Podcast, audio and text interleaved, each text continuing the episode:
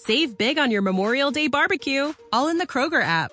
Get half gallons of delicious Kroger milk for 129 each, then get flavorful Tyson natural boneless chicken breasts for 249 a pound, all with your card and a digital coupon.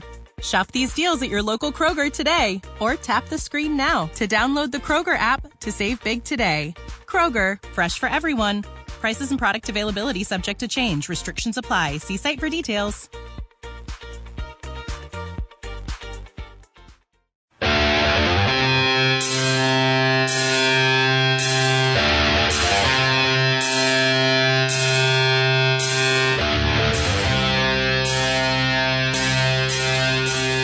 From the Ante Up headquarters in Tampa Bay, Florida, it's the Ante Up Poker Cast. And now, here are two guys who think they know how to play poker Chris Cosenza and Scott Long.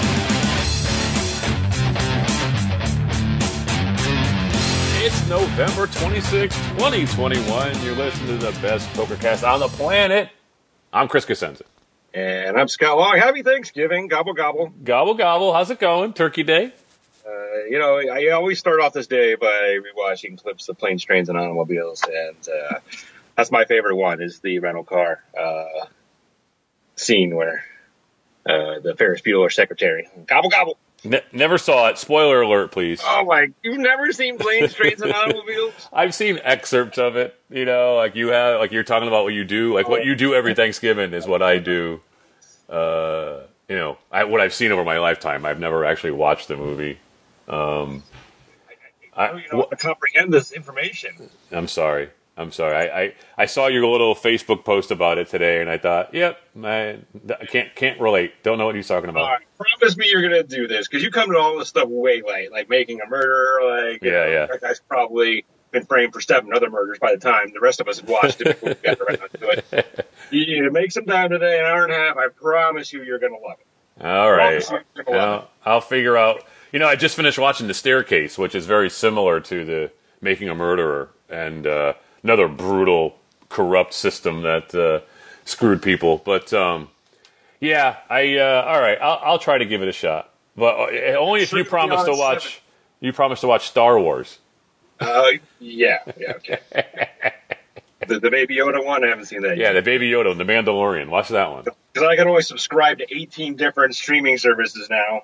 I know. That whole uh, get rid of cable thing was a great idea, folks. Yeah, exactly.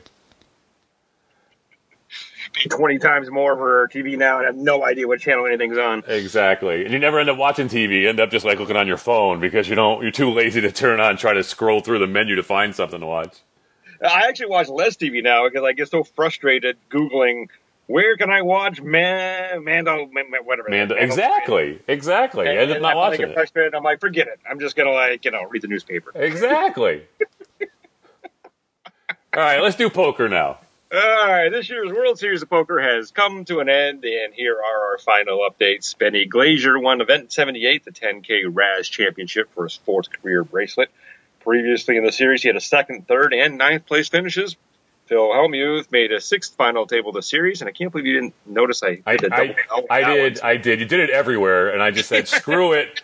Either he's doing it to piss me off, or he's really stupid. So either way, you know, I don't know. I but you're just a really itchy L button on my laptop is what it is. Constantly putting extra L's where they don't belong. it's like Easter egg hunt for you. Anyhow, Phil Hellmuth one L. Uh, actually, one L and Phil, two and Hellmuth. he made a sixth final table of the series. Uh, Adrian Mateos won event 82, the 250k high roller for his fourth career bracelet in the highest buy-in event of the series. Leo Margets won event 83, the $1,500 closer to become the only woman to win an open event this series. Jeremy Ausmus won event 84, the 50k PLO high roller, defeating Phil Hellmuth 1L. And yes. Phil. Heads up, Hellmuth set the record for the most final tables in a series with seven. Daniel Negreanu finished third. Josh Arieh was seventh. Negreanu would go on to finish third in the very next event, while Arieh added a 10th place finish two events later. And Josh Arieh is this year's Player of the Year at 11 cashes, two bracelets, and two other final tables with 4,194.59 points. Hellmuth finished second with 3,720.01 points and 10 cashes, one bracelet, and six other final tables. While Daniel Negreanu, who hasn't won a bracelet since 2013, boy, I would have lost that bet, Yeah. uh, uh, rallied to finish third with 3,531.03 points with 18 cashes and three final tables.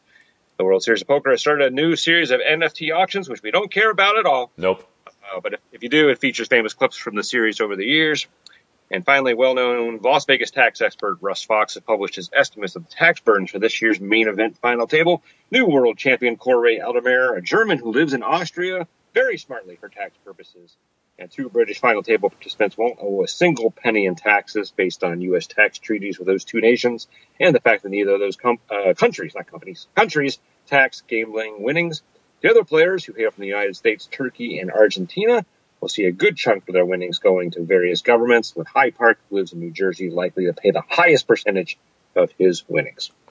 Okay, where to start? Um, the only NFT I'd be interested in is he called me with Jack High. Jack High. I think that's the one I we would had a little bidding war for that one. Yeah, that's the one I might buy. Um, uh, and maybe the Chris Moneymaker not knowing it's his turn to act, and the whole world's looking at him, and they all thought that he had a serious decision to make, and he's getting ready to fold. a good one, too. Those two I might consider, you know, put some cheddar down on. But other than that, yeah, I have no interest in NFTs right now. Um, I tell you, Arieh, what what a remarkable year! I mean, he comes out of nowhere again. Obviously, he's been a player the whole time and all that, but I mean, just to have this massive year, and every time Hellmuth tried to one up him to get it back or whatever, Be right there with him, finishing right near him or whatever. It was a pretty remarkable year for him. Congratulations, really phenomenal. Yeah, he, he was definitely a, uh fly in El Hellmuth's uh, soup this whole series, right? I Yeah. mean, thought he was going to catch up, and then and then you like you follow that. Hey, Hellmuth's at another final table. Oh, guess what? Josh Ari just missed the final table, so that's not going to really help too much. Uh, so yeah, no. Um, uh, somebody called him an unlikely player of the year. I don't know if that that seems like a stretch to me. Um, obviously, I think some of these other names people probably would have thought a bit more, but I don't. I don't necessarily think it's an unlikely, but Yeah, you know, yeah. one of these great pros gets a gets on a great streak, and, and this year we had three of them. I mean, three of the most fantastic players we'll ever see finished for one, two, and three, and they all had great series. So Yeah, solidifying our uh, you know player of the year, you know professional player going to do well in this World Series stuff. I mean, they really did just rise to the occasion. Um, the other stuff I want to talk about, uh, Leo Margets, that's fantastic. You know, a woman winning, it's always always great when that can happen because then it just opens up the uh, you know the the field to more women saying, "Hey, I think I can do this too," and getting them out there to play and uh, that's a great thing. Um, some of these other names I didn't really recognize, but they had multiple bracelets. Again, this week, everybody who won a bracelet seemed to have won their fourth bracelet. right? It's crazy. Um, and uh, I haven't heard Hellmuth squawking about the player of the year uh, here at the end. I'm sure he probably was somewhere, but um, uh, it's interesting because he talked about when he had his first meltdown over here, and it should reward final tables um, over anything else. So, I mean, kind of look at it now, we kind of know some of the stats, right? So, Arieh made four final tables. He made seven. Yeah. Uh, but Arieh had two bracelets. He only had one. Um, so I, I don't know. I mean, 11 cashes and, uh, uh, Ten. 10. Yeah. So like, you know, I, I think we're between those two. I think we're really splitting hairs now. Um, would have been interesting if Negreanu, uh, would have cashed a couple more times. 18 cashes had more than almost as much as those two guys combined had he had a couple more cashes and actually been the player of the year. And not bucking for a uh, appointment to the college football playoff uh, selection committee here by saying it, but uh, I would have a hard time stomaching a player of the year that didn't win a bracelet. Yeah. Yeah, yeah that's true. I mean, uh, still, 18 cashes is pretty phenomenal. I mean, that's absolutely. remarkable. Remarkable. Um, I think you meant Negreanu. You said Hellmuth, but I think you meant Negreanu when you said that. So, Oh, I'm sorry. Yes, Um, yeah. And I, I, I, this is what I want to bring up. So, you had said when you read off Negreanu not winning a bracelet since 2013, and you said you would have lost money on that bet. I would be interested in knowing how much Negreanu has lost in side bets since 2013, where he Oh, said, yeah. "I'm going to win a bracelet this year." Because he's Yes. done it. I know he's done it. We've even mentioned it on the show before. So Yeah, yeah, good point. no one, no one would have thought eight years of him not winning a bracelet, especially with the amount of fields that there are, amount of events now that there are, even around the world and stuff. So it is remarkable. But I'd really like to know how much uh, coin he's lost to that bet. Yeah, absolutely. You know, so, but another uh, World Series in the books. Does that mean the show comes to an end now too because nothing else to talk about? no, there's going to be all kinds of stuff to talk about next week. It's just uh, there hasn't been anything else to talk about over the last uh, six weeks. So, so oh my gosh. Um, I, you know, I didn't realize these um, these tax uh, treaties and things like that, but um, yeah, I guess I loosely remembered an article not too long ago about Germans moving out of the country to avoid paying taxes on it, but I didn't realize how stark that was. I mean, as a pro poker player, that's a big deal. Yeah if your gambling winnings aren't taxed, I mean, why would you not want to like move to Great Britain or Austria or any other country that doesn't tax it? Because that's that's massive. Look at this. I mean, I didn't put the actual numbers here, but you're talking eight million dollars on top, and uh, Koray's going to keep all of that. Uh, otherwise, it would have been as much as maybe four million going to someone else, right? So crazy. Yeah, I mean, think about it. If you knew, if you were a poker player, someone who's really you know, got a ton of money already. I mean, how hard is it to go buy a little home in Austria and don't even live in it? Just do what you got to do to bare minimum to get your citizenship there, and then then travel the world playing poker, and everything you do, you get to keep your money. I mean, that's that's brilliant. Yeah.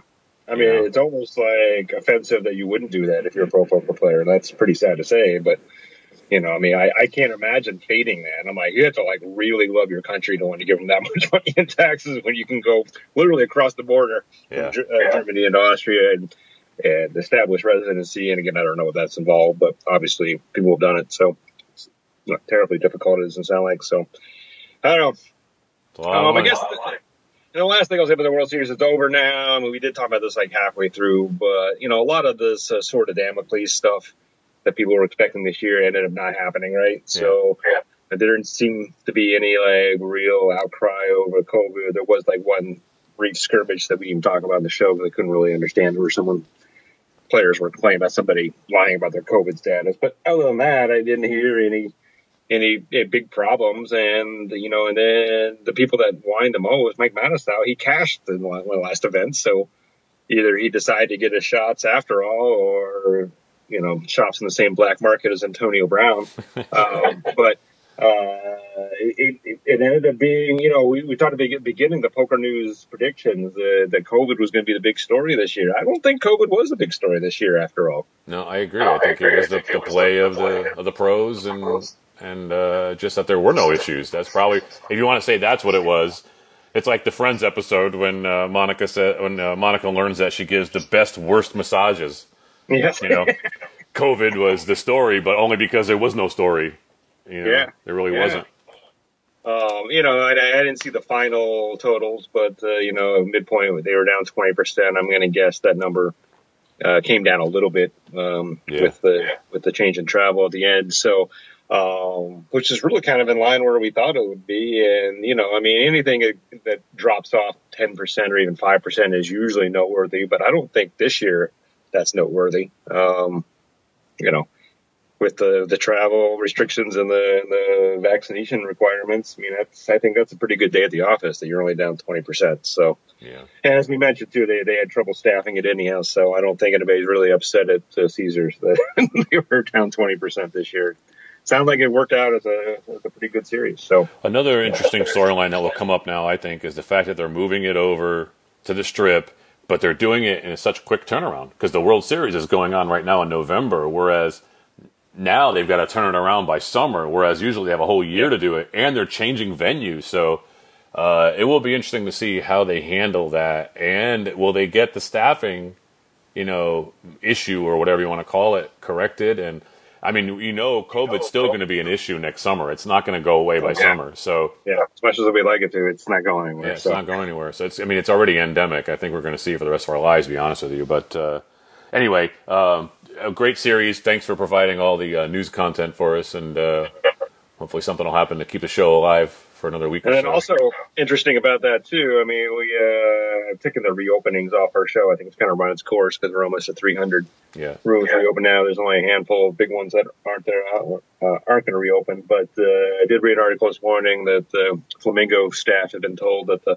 poker room there will not reopen um, after the series, you know, closed down so they can move the dealers over there. But it's uh-huh. not going to reopen. So it was an interesting article about what, what the commitment to Caesars is to poker now because you know they close so many of their their poker rooms, but still host the the biggest brand in the uh, poker world. So is that hypocritical? Uh, I don't know if it's hypocritical. I mean, you, you, you, you, it's surprising, you, maybe. I don't know if it's hypocritical though. Well, I mean, but. you host the biggest thing you in the world for poker, but yet you don't carry it in your own most of your rooms. It doesn't make. It's weird. It's a weird thing. You know, yeah.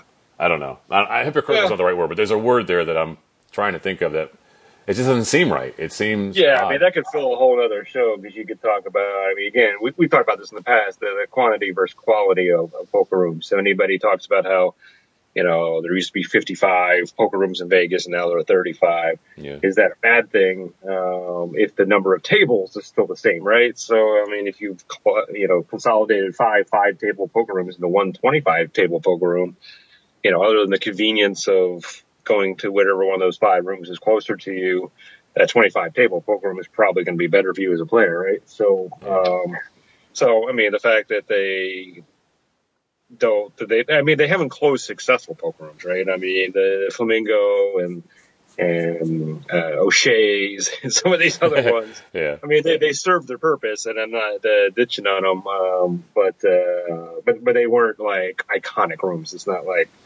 you know. Uh, the Mirage and some of those rooms that used to be big in the heyday, right? So I mean, they they were niche rooms. So and when right. the niches go, up, then it is what it is. So well, yep, we'll see what happens uh, come May when they uh, do it again. So. Okay. Any updates? Papes, the Up Fans free online tournament series on PokerStars Play Money site is available everywhere. Details on how you can join can be found at bit.ly slash PAIPS. Games are on the 6th, 16th, and 26th every month and rotate disciplines with a main tournament followed by a second chance event. PokerStars lets you claim 15,000 free chips every four hours. Join the Ante Up Fans Group Facebook page and post within the group to get feedback on hands, ask call the floor questions, or just discuss anything poker. Check out our 11 vintage Ante Up logo designs on merchandise at anteupmagazine.com slash shop. You can buy t-shirts, hoodies, sweatshirts, phone and laptop cases, coffee and drink mugs, and much more with your choice of Ante Up Magazine, Ante Up Pokercast, or Ante Up Poker Tour logos. If you have a hand of the week, listener spotlight, or call to floor submission, email us at podcast at anteupmagazine.com or post in the Up Fans group on Facebook. Uh, as a Thanksgiving special, we're going to complete O'Malley's move today. So let's listen to part one to refresh our memories, and we'll see you on the other side.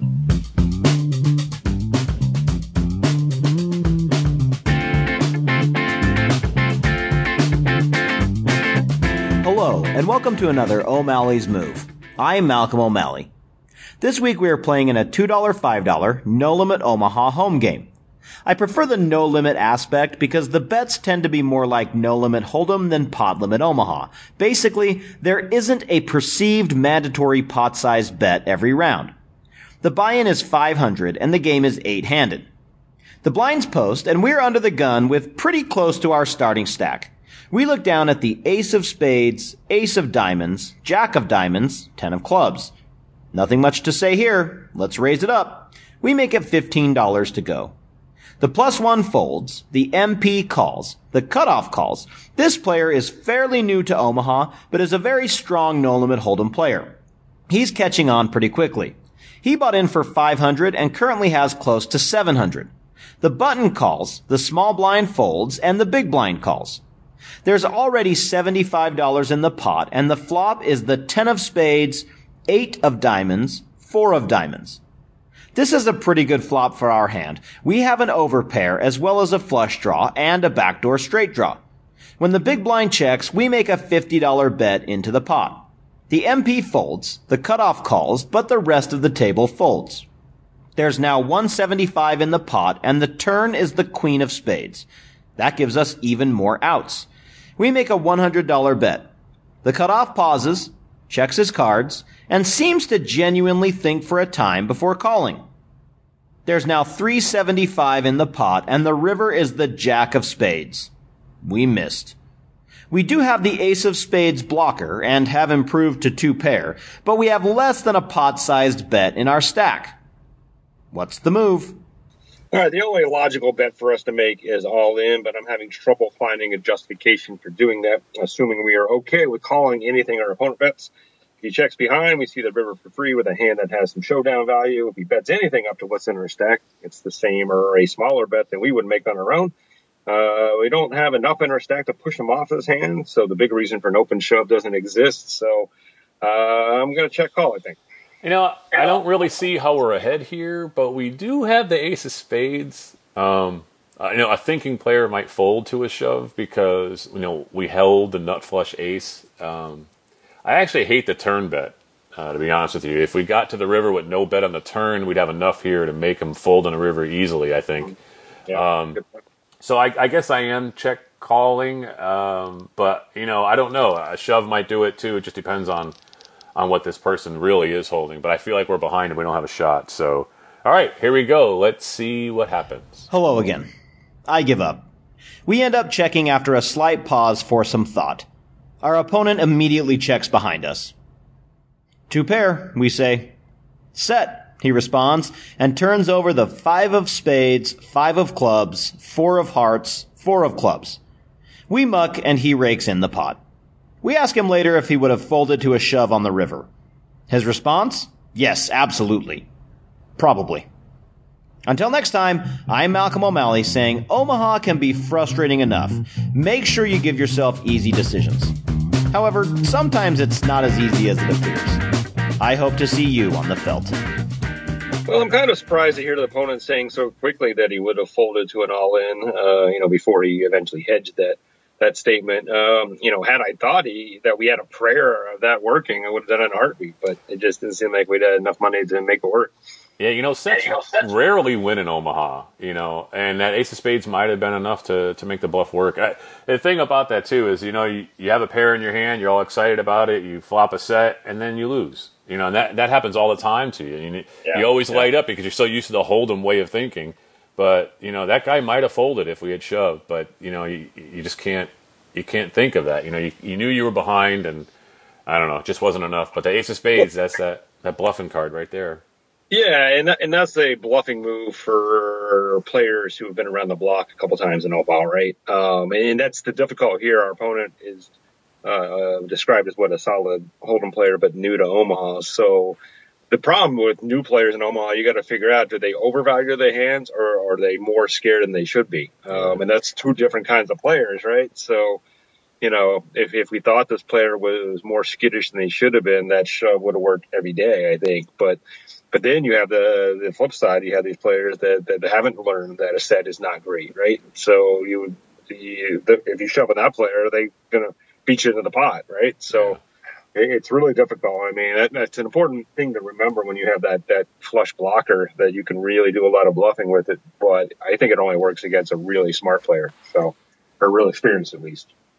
Yeah, that's uh, uh, that's tough. It's a hard, it's a it's a difficult game to play. I mean, it, it really is. You think because you have more cards, it's going to be more fun and easier, but it actually becomes more frustrating. And it's a very you really got to know what you're doing in this game. You know, I I I like playing Omaha because I've gotten you know we we've gotten in our home game or whatever it was we got pretty decent at it. But you know, I really I really would just rather prefer playing limit hold'em. Believe it or not, I'm saying that or hold'em than Omaha, especially PLO, because you can lose. Or this was no limit, so you can lose a lot pretty quickly, making the second best hand or you know hold'em hands that you think are good enough, and they really aren't. So Yeah, I'm know. glad you reminded me there was no limit because let's just uh, let's just tell people quit playing that. yeah, yeah. Stop playing NLO. I, I know why why O'Malley likes it that way, but it is it's a bastardized game. And again, if you go back and read, um, you know Howard Lederer, if you still want to read him, like he made the point that a no limit. I mean, there's a reason there's pot limit in Omaha because no limit you would you should shove with aces all the time, and that's what O'Malley had here. So. Um, I guess if you really want to analyze his hand, you know, in, in proper poker theory, he should have shoved from the beginning. Um, but that doesn't make the game fun to play, so that's why they put the pot limit on rather than no limit. So it, it's a subtle difference, but you know, once you get understand it, it makes makes more sense. Exactly. Well, you know, hey, everybody hey, gets to play their own game. So That's right. All right, it's time for the advancedpokertrain.com hand of the week. Send your hand situations to podcast at anteupmagazine.com. If you ever want something from us in the past year, you get a free membership to Advanced Poker Training, the world's number one poker training site. It's been a long time, Chris, since we've had a situation Yeah. we do this week, courtesy of Rich Bodner. And uh, so, uh, it's a one-three no limit game at Rivers Casino in Pittsburgh, eight-handed. Uh, he says I've been playing for about two hours and sit with about 900 skittles. I have a reputation as a strong player. At one point, the player next to me in a normal voice asked if I had lost a hand tonight. I was playing well. I did not feel like playing tight, just very uh, smart. And uh, since this is a situation, we'll just read the whole thing and then talk about it. Okay. Says, I'm on the gun with the pocket queen of hearts, queen of diamonds. I raised to $15. Players uh, four and five fold, but player six raises to 55. Player seven folds. The button thinks for a second or two and calls. I call three players in the hand. Flop is five, seven, eight rainbow. I check. Player six goes all in for $175. The button instantly calls for less, about squiggly 160. I think really hard about the situation and take about two to three minutes to fold. The button would not have insta called. I would have insta called. So he has more to say about this, but let's uh, take a break here and say talk about what we would have done here. Um. Okay, so I, I you read it so fast. I'm trying to let me. Sorry. So one guy goes all in for 160. The Yes, guy who so insta calls, how much does he have? Uh, he calls for less, uh, 160. Okay, so we have them both covered with a call of 160 Yes. Oh, well, a and call that's of it? or whatever. But I mean, there's there's there's no more betting after this if we call the 170 or That's- whatever. It's the three of us. Yep. Oh yeah, I call. I'm calling. Somebody somebody has you know somebody's bluffing, somebody's drawing, or somebody thinks their pair is good enough that's over the eights. But I I can't fold with queens here. You know, I mean, I just I just for the amount of money that's out there, for the amount of money I'm up in a one three game, the max you're probably buying in for is 300. We're up three buy-ins, and I'm gonna I'm gonna cost you 150 to try to win 600 with an over pair to a rainbow board. Yeah, okay. So if somebody has pocket sixes, they're on a draw. If somebody has a set of eights, then we're two outer. But really, I, I I'm not gonna fold to because if somebody had a bigger pair than ours, they would have re re raised pre-flop. I think. So I, I I think I'm calling all day and twice on Sunday. Yeah, I mean, because you got to think. I mean, there's no flush draw here, so um, uh, it's on, it doesn't make any sense that somebody flopped a straight with this board. Uh, someone could be on a straight draw, and that's fine. Um, so really, the only hand I'm really worried about here is one of those sets, and probably likely only a set of eights. So um, now you're drawing against two people, but uh, yeah, you know, with my stack, I think this is a tough laid out as well too. Yeah, I can't lay it down. All right, here's what our hero said. He says player six uh, uh, has been at the table the entire time I have been. Uh, player six was the first one to go in, all in, by the way. Uh, he was there before I sat down. He plays well and usually only plays premium hands. He, uh, he's been up and down uh, the time I've been there. His main problem is overplaying high cards. Thus, I put him on uh, tens, jacks, ace, king, or ace, queen. The button has only been at the table for about 30 to 40 minutes. About four hands prior, uh, we took him for squiggly 150 when we made a flush over two pair. This person has not played many hands since sitting down. He's played a solid game that I could tell. Here's where I had the problem. I cannot figure out what this guy is playing. There was very little hesitation with a pre-flop, uh, uh, $55 call and an instant call for 175. I figure on the instant call, he has a high pair. I think what is the chance he has jacks or queens when I have queens? And I think player six may have jacks. Thus, I'm thinking he has kings or aces. The turn is a deuce, and the and the river is a queen, giving us a set had we not folded. Uh, player six shows ace king suited, and the button shows pocket tens. I I forgotten about the re-raise. I for some reason I was thinking it was a call of 15. My handwriting, my- it's so freaking cold here in Florida now. that the, the first five I wrote looked like a one, so I thought somebody called 15. I wasn't thinking it was a raise of 15 to 55. So somebody could have had a bigger pair than us. That's the hesitation. I'm sorry. So yeah, I still think I call though. I still think I call even if I realized it was a re-raise because it could have been like you said, jacks, queens, or tens. Um, uh, it's a shame that we would have won, but you know, a lot of times it could have been kings or aces. There could have been a set of eights. You know, somebody could have easily called with a pocket eight set mining, and then got it and saw that it was not wet, but it was five, seven, eight. Somebody could have pocket sixes for a draw or nines for a gutter or something. So, um, but yeah, it, it sucks that you would have won. You didn't even need the queen in the end. You still would have won. Um, the Yeah. ace king, the ace king shove is interesting. It's just like, okay, I'm going to make you think I have an overpair, but Well, I mean, it's about a pot-sized bet at that point. So, I mean, I don't know what the proper bet would have been there for him. Um, I mean, he's in a tough spot there. I think. Um, well, your ace king, you just check. You missed it. You know. Yeah, but but but he was the he was the raiser. I mean, you got to represent a bigger hand there. I mean, if we go back when we talked about the fact that we both forgot that that raise was there. I mean, that does give credence to aces or kings at that point, right? So I don't think you slow down there. I mean, that, that flop should not have hit anybody in his hands. So it's different when you're reacting to that that all in shove rather than making the shove, right? Yeah, so yeah. we were reacting to it, and then we had to, you know, think through the scenarios of both of these players. But when you're the first one to make that that shove, and it's not an over shove really, I mean it's slightly, but I mean it's the only realistic bet you have. I mean you're not going to make uh, leave twenty dollars in bus fare behind, right? So um, it just kind of sucks at that point because. I mean, you probably shouldn't have raised pre-flop. I mean, that's one of those I think he lost track of his own stack because, you know, I mean, if if he doesn't make that raise, that's forty dollars he saves there, so he still has two fifteen now. Um, and then you're not on the hook to make that that c bet. You gotta you gotta let us make that c bet, right, and react to it. Um, but it's weird because it's, and I think a lot of people would make this mistake. I'm certain I would make this mistake too. But once you make that $55 raise, you get those two calls. Now you're looking at a flop where you, you got to commit now. So. Yeah, I mean, if you, you, I mean, we're not saying we're ABC players. We're probably not even AB players. But if you read the books, a lot of them will say that Ace King is a hand that's worth re-raising with. Um, and then so I know it's, it's just losing track of your stack. I Yeah, oh yeah, I agree. Uh, But I mean, you- you still need to make that raise. You know, just because your stack isn't the right. You know, I mean, you're not going to shove with two ten.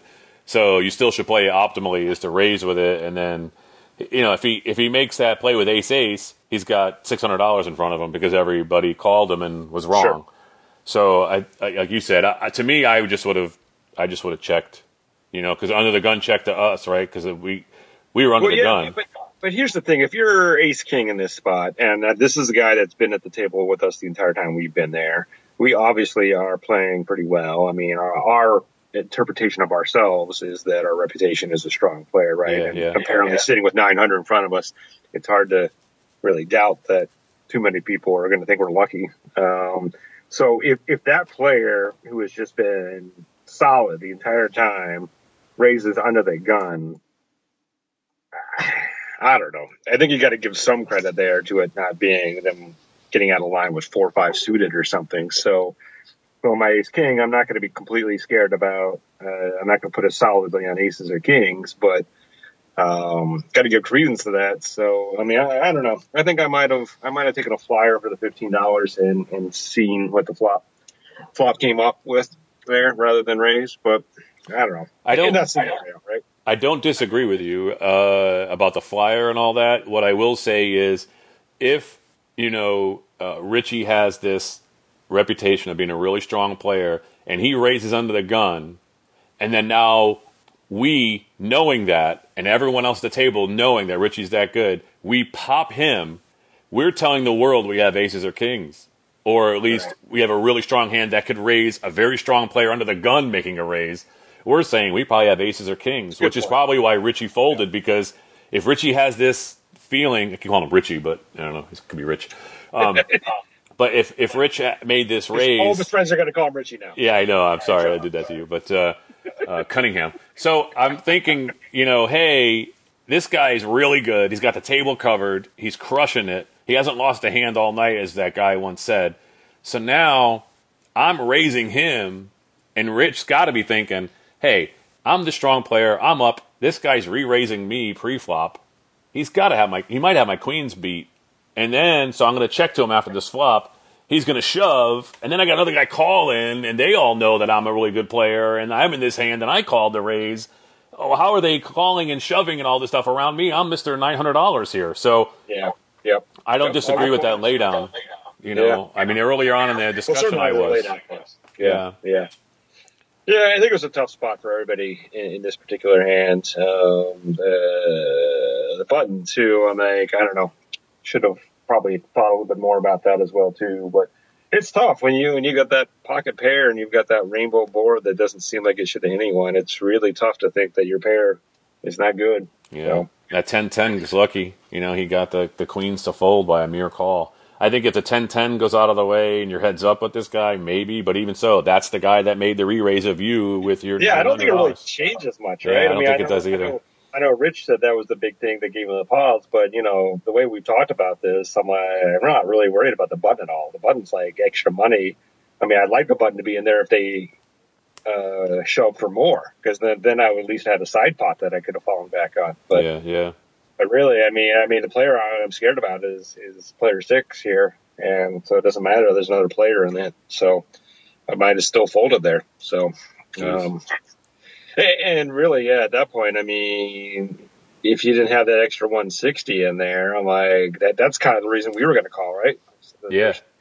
Double the money in the pot, but if it's 175 against a player that we feel has been pretty good and raised us, you know, when we raised under the gun, uh, that's a little tougher, I think. I think it was easier to make a call here because of the button. So, yeah, because of pot odds, you know, at least there's more money in the middle to try to win rather than just doing it for 50 50. Uh, a tough spot. I, I, don't really fault you for folding though. In the beginning, I was like, I'm going to call easily because it's only going to bring me down to like 750 if I'm wrong, you know, or seven 700, you know, and I'm still up a bunch. Yeah, but and that's what we talk about a lot. Once you build up, I mean, you don't want to get loose and splash around, but uh, when you have those those bullets at that point, I mean, that's when you start making those shots that you can't afford to make other places. So exactly, that's when you multiply the, the, the winnings. So I mean, it's a bad day if you make that call two or three times and lose each time. Now you're back down to 300. That sucks, but um, chances are you're going to win one of those, and then you'll be able to fade two more, right? So yeah yeah. Uh, all right. Well, uh, thanks for sending that in. It's uh, it's always nice to have a situation. I don't have to get a cramp writing out the hand of the week and trying to understand what Scott's saying. Um, so, Scott, enjoy your turkey and your Star Wars, and I'll enjoy my turkey and my planes, trains, and automobiles. yes, you're going to love it. All right. I'm Chris Cosenza. And I'm Scott Long. We'll see you at the table. Ante-Up is a production of AnteUpMagazine.com. Contact the show at podcast at AnteUpMagazine.com. If you'd like to advertise, send an email to advertising at AnteUpMagazine.com or call 727 331 4335. Some music used in this episode comes courtesy of the PodSafe Music Network.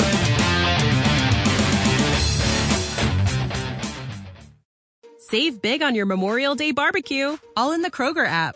Get half gallons of delicious Kroger milk for 129 each, then get flavorful Tyson natural boneless chicken breasts for 249 a pound, all with your card and a digital coupon. Shop these deals at your local Kroger today or tap the screen now to download the Kroger app to save big today. Kroger, fresh for everyone. Prices and product availability subject to change. Restrictions apply. See site for details.